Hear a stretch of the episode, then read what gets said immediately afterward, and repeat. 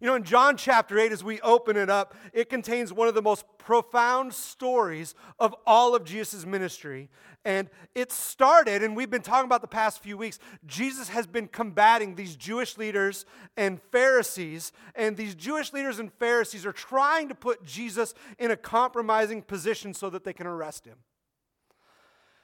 And so they wanted to do their best to see him teaching something that was contrary to the law. And so they decided the way that we're going to do this now is we're going to highlight someone else's sin and we're going to see if he upholds the law in their life and give them what the necessary punishment is. And so I want to dive in right away today because we have a lot to unpack from this story. John chapter 8, verse 1. We're going to be reading through verse 11 for you at home, or if you're reading electronically, I read out of the New Living Translation. Let's begin.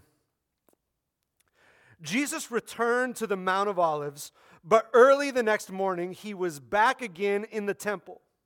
A crowd soon gathered and he sat down and taught them. As he was speaking, the teachers of religious law and the Pharisees brought a woman who had been caught in the act of adultery. They put her in front of the crowd. Teacher, they said to Jesus, this woman was caught in the act of adultery. The law of Moses says to stone her. What do you say? They were trying to trap him into saying something they could use against him, but Jesus stooped down and wrote in the dust with his finger. Everyone say finger, even if you're at home. All right, they kept demanding an answer. So he stood up again and said, All right, but let the one who has never sinned throw the first stone. Then he stooped down again and wrote in the dust. When the accusers heard this, they slipped away, one by one, beginning with the oldest, until only Jesus was left in the middle of the crowd with the woman. Then Jesus stood up again and said to the woman, Where are your accusers? Didn't even one of them condemn you? No, Lord, she said. And Jesus said, Neither do I. Go and sin no more. Let's pray. Father, I want to thank you for this story. Lord, what it means to us. Because, God, we can identify with this woman. Each and every one of us is prone to sin. And so, God, I pray that you will open up our eyes to God, who we are, and Lord, the freedom that you can bring if we choose to follow your Son. I thank you in Jesus' name. Amen. You know, there, there's many things we can unpack in this story, and I'm sure you guys have heard this sermon at least a dozen times. And so you're wondering, well, what, what aspect can Pastor bring today? And I want to look at Jesus' initial response to these men. His initial response was to bend down and start writing in the dirt with his finger. And it was almost to the point where, like, they were a little bit being ignored. But he's writing in the dirt with his finger, and we have no idea what Jesus wrote.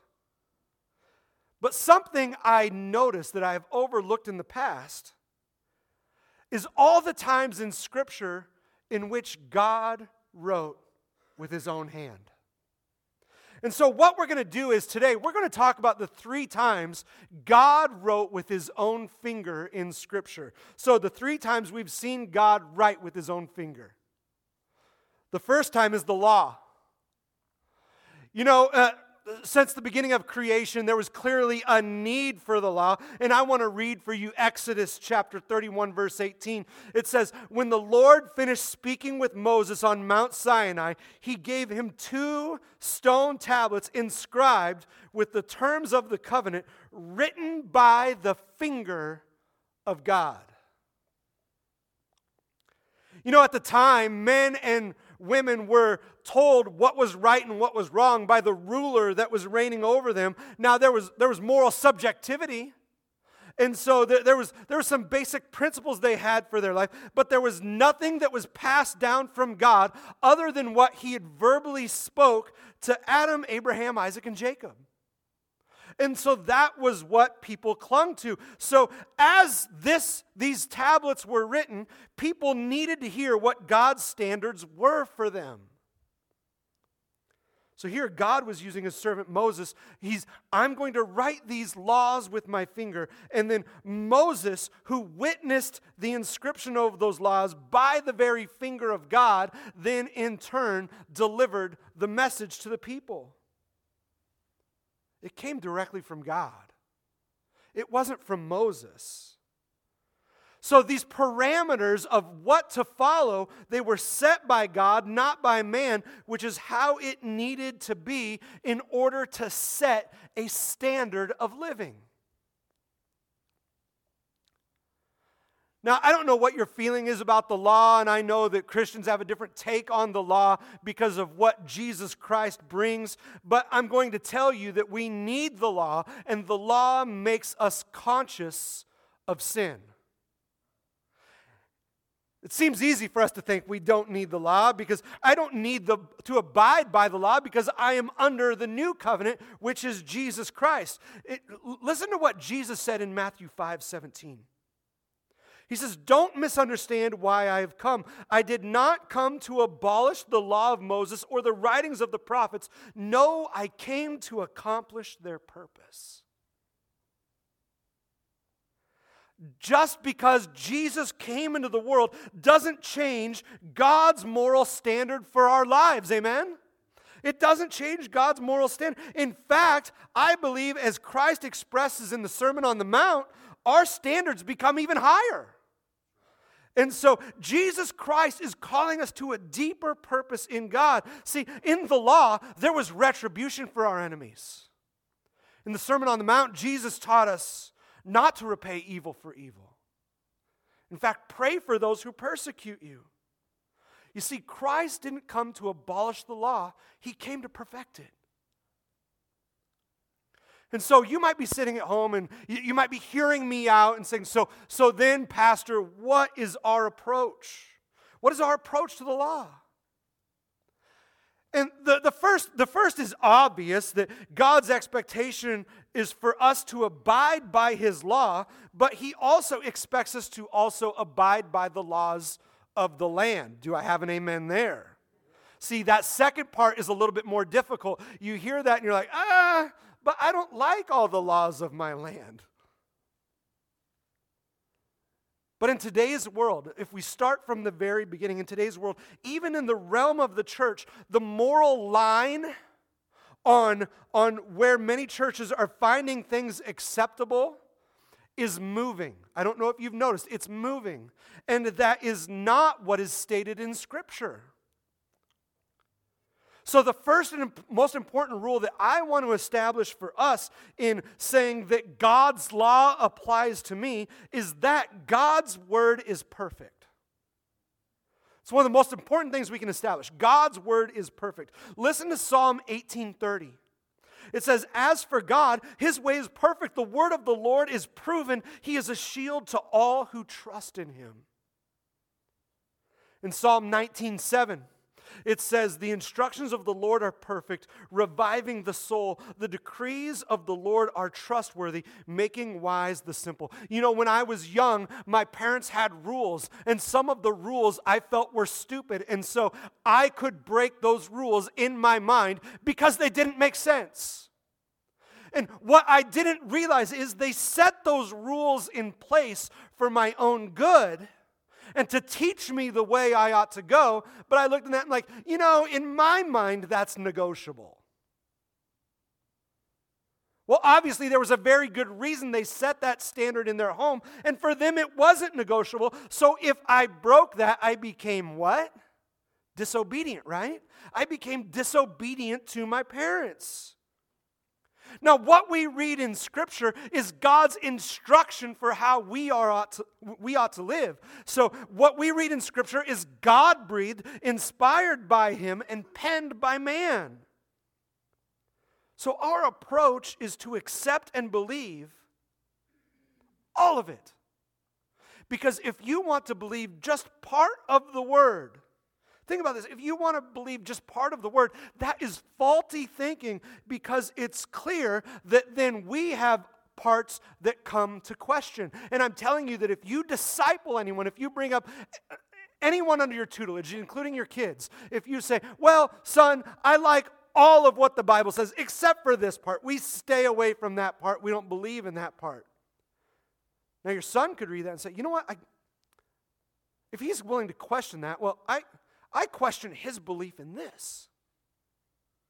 And then you see the spiral effect that starts to occur that if, if we open to question what God has inspired, what God has instructed us in, then it is going to have a society that's not truly worshiping the one true God.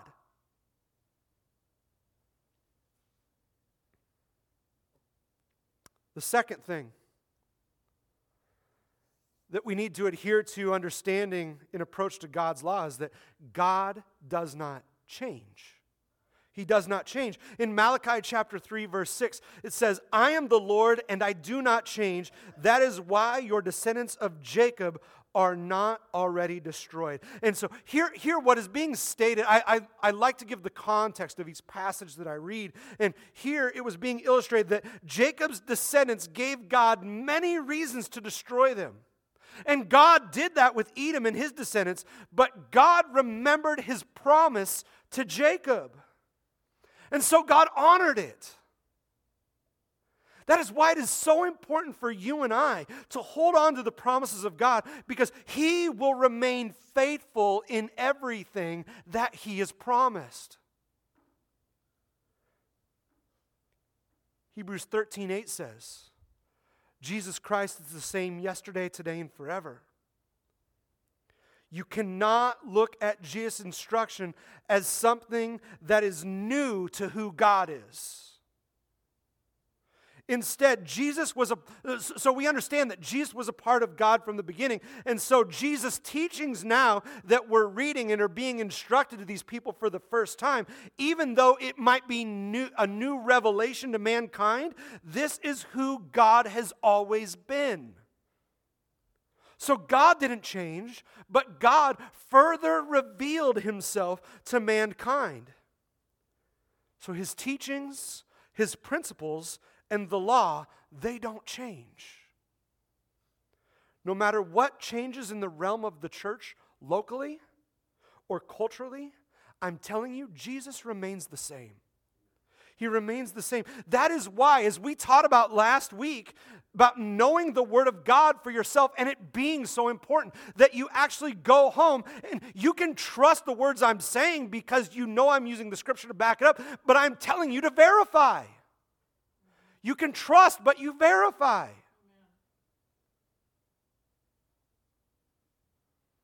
You need to know Scripture. And you need to know the law well enough to recognize when it is not being followed, especially by those who claim to be believers. I heard this story about 10 years ago. It was a pastor in the Congo and this pastor his church was growing and things were things were happening things were beginning to click. And he had many converts to christ and coincidentally he started receiving a lot of acclamation for the things that he was doing. And so he was receiving acclamation and notoriety. And as you can imagine with many churches all the people in the church they became his followers well, the danger with that is if you don't point to Christ, as his head started to get a little puffed up and he had a little bit of pride to him and he was receiving a lot of the honor for the things that were going on. And then he started getting a little what I call extra biblical. And then beyond that, he started to introduce sin into his life. And one of the things that he did was for new converts, he told the young ladies in the church that if they wanted to get closer to Christ, they needed to sleep with him. And so he was taking all these girls out and he was sleeping with them as soon as they got converted to Christ. And the scary part is, he did this for about 10 years. Now, if you've got a good leadership structure in your church, or if you have a good accountability around you, those things usually get nipped in the bud long before something like that occurs. But I am telling you, church, that is why it is important for us to know the Word of God, amen? To know the law, know Scripture and what it says, and know God's promises to us. But if you choose to follow the culture, you're going to find that there's always a shift in the rules. There's always something new transforming and developing. And there's going to be different expectations. And that line that is in the sand, it's constantly moving. It's trying to put, pigeonhole you into the direction the culture is going, and it's always going to change. You're never going to find yourself at a place where you completely know or understand the rules.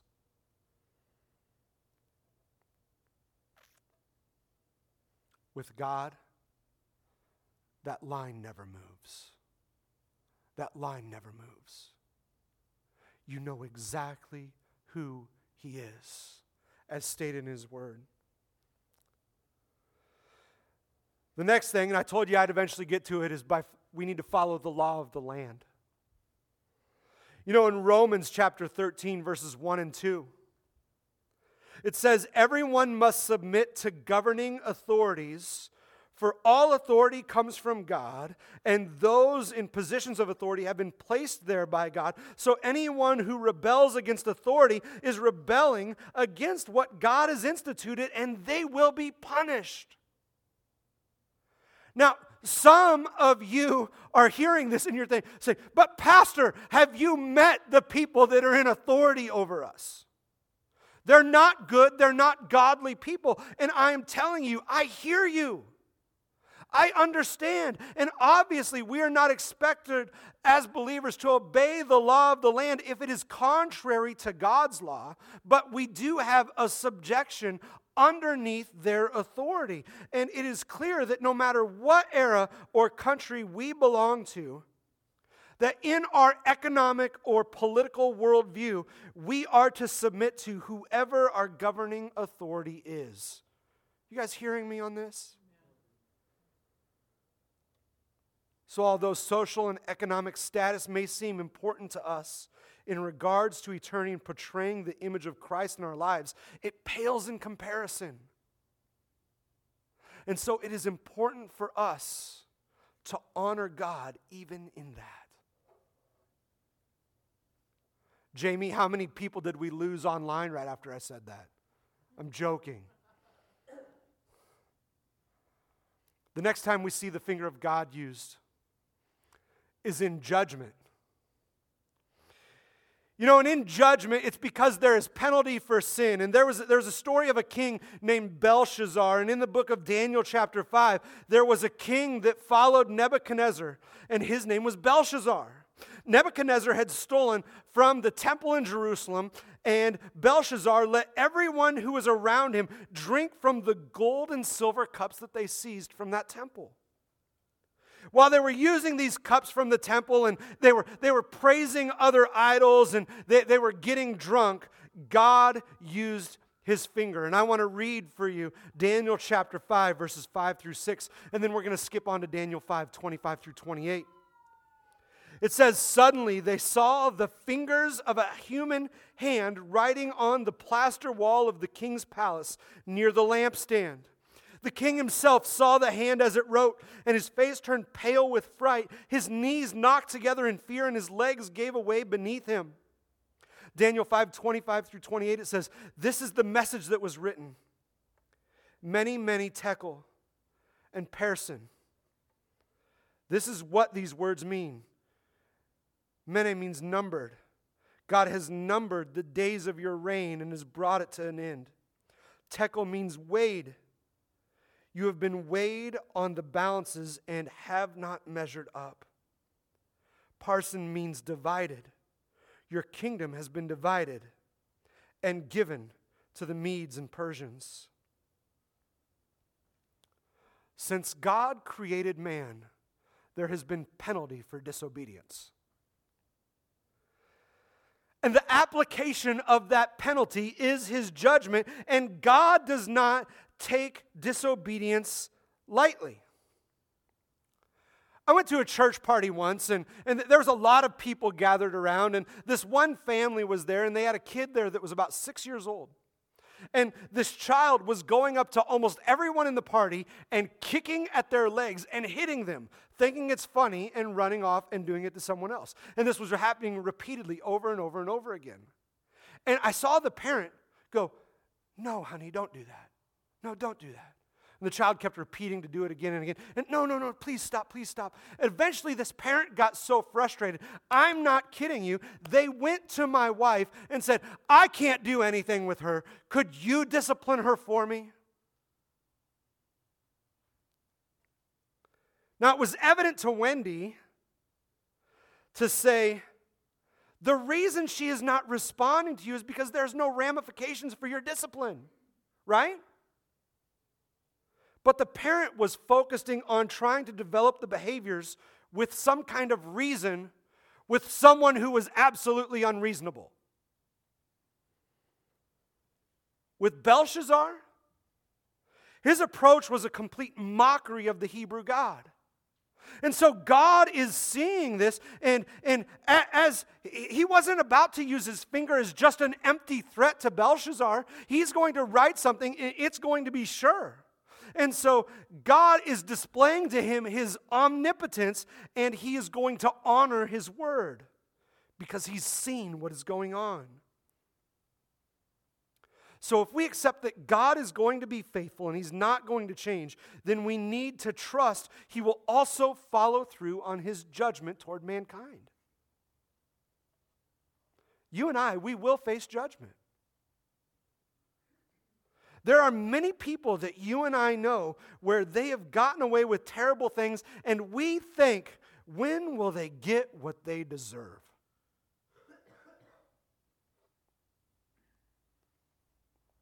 The truth is, with God, all of humanity will. Where there are many who don't like the message of judgment, but here's the thing we point to verses like Matthew chapter 7, verse 1. Hey, Pastor, this is my life verse, Matthew chapter 7, verse 1. I absolutely love it. It says, Do not judge others, and you will not be judged. So, guess what? I'm going to live in a judgment free world, and I am going to be at peace with everybody. But we also need the context of Matthew chapter 7, verse 2. It says, For you will be treated as you treat others. The standard you use in judging is the standard by which you will be judged. But if you take into our, our view and understanding of judgment verses like 2 Timothy 2 25, 2 Timothy chapter 4 verse 2 and 1 Thessalonians 5:14 it tells us about bringing judgment to fellow believers' lives. Now the reality is we should not be critical of each other without affection for one another. Do you guys understand the difference? And how to deliver that in love. When it comes to fellow Christians, we can't treat each other as unbelievers. But everyone who's chose to align ourselves with Jesus Christ, and we are all a work in progress. Amen? We're all a work in progress. Our greatest warning is that we're not perfect, and God is. So, likewise, God's judgment is perfect, and ours is not. That's the true warning. But you and I, not being perfect, creates a huge problem. Because that means every one of us has failed. And everyone is deserving of God's judgment. We cannot escape the truth that you and I, we have failed God's standards and expectations. We have.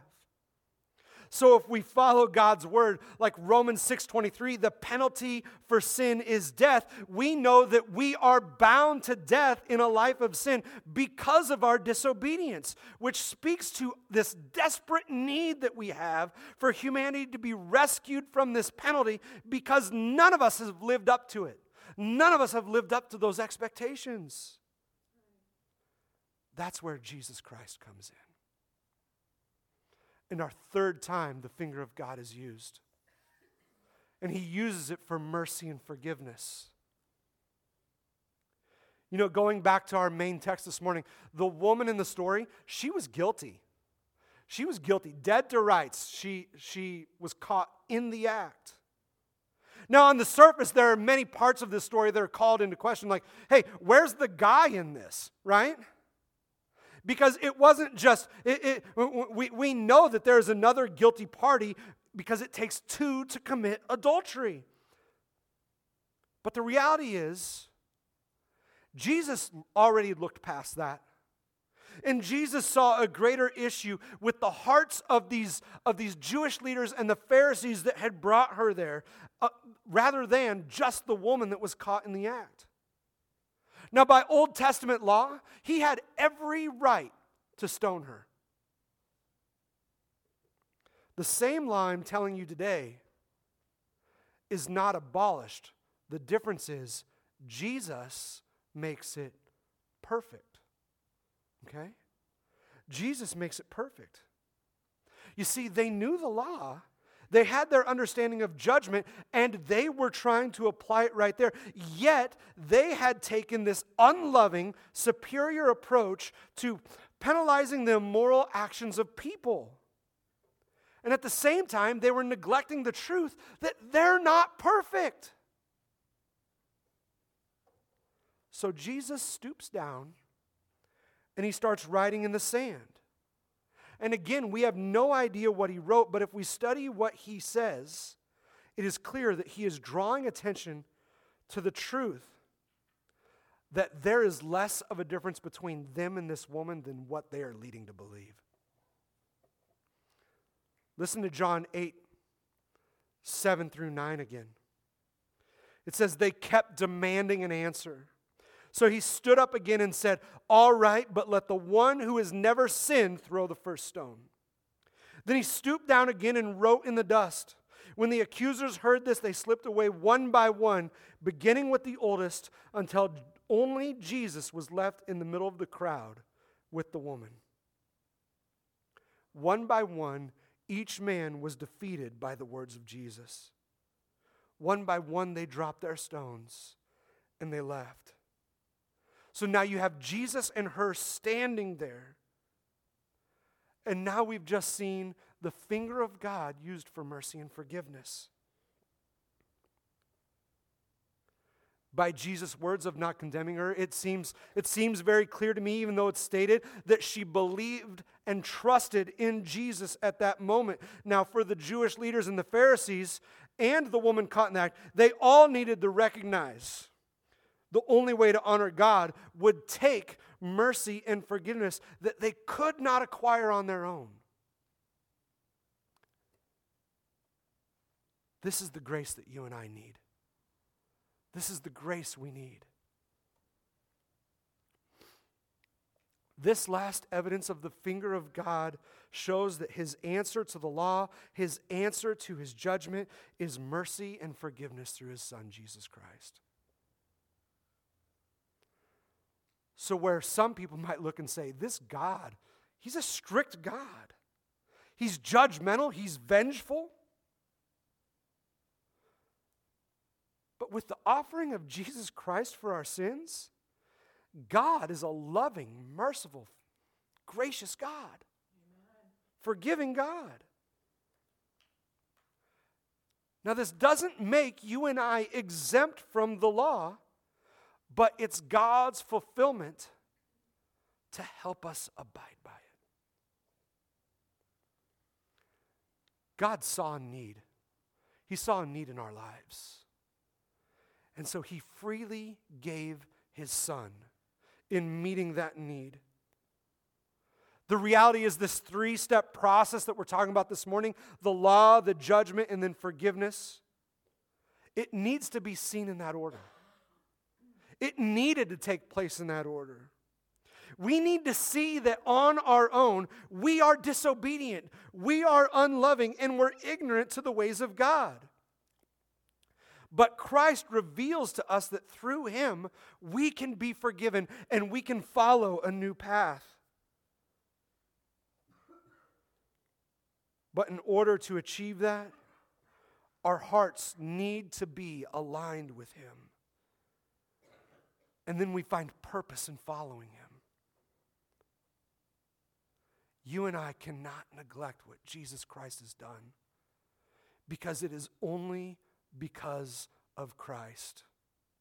It is only because, as Doug mentioned, the blood of Christ that I have a right to stand before God. You that are at home, those of you here,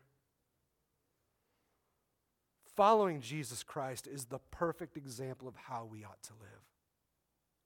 There was no greater example. There is no other example worth following.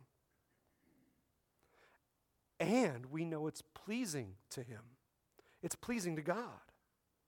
So, for you and I, I, what I encourage you to do today, take hold of Jesus. Embrace God as the God who uses His finger to make law. He uses His finger to give judgment, but also He uses it for mercy and forgiveness. Jesus said, I am the way, the truth, and the life. No one can come to the Father but through me.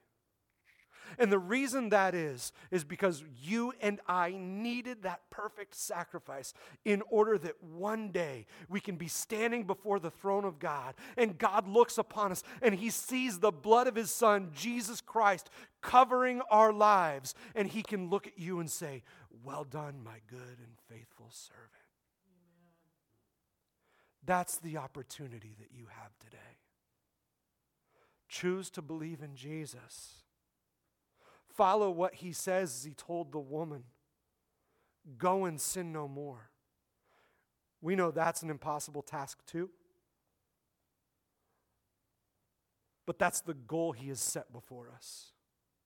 And so we don't want to neglect or belittle grace that has been offered to us and respect that God has now called us to follow him. And so in our lives, things need to change. And I don't know about you, but I am a very flawed individual.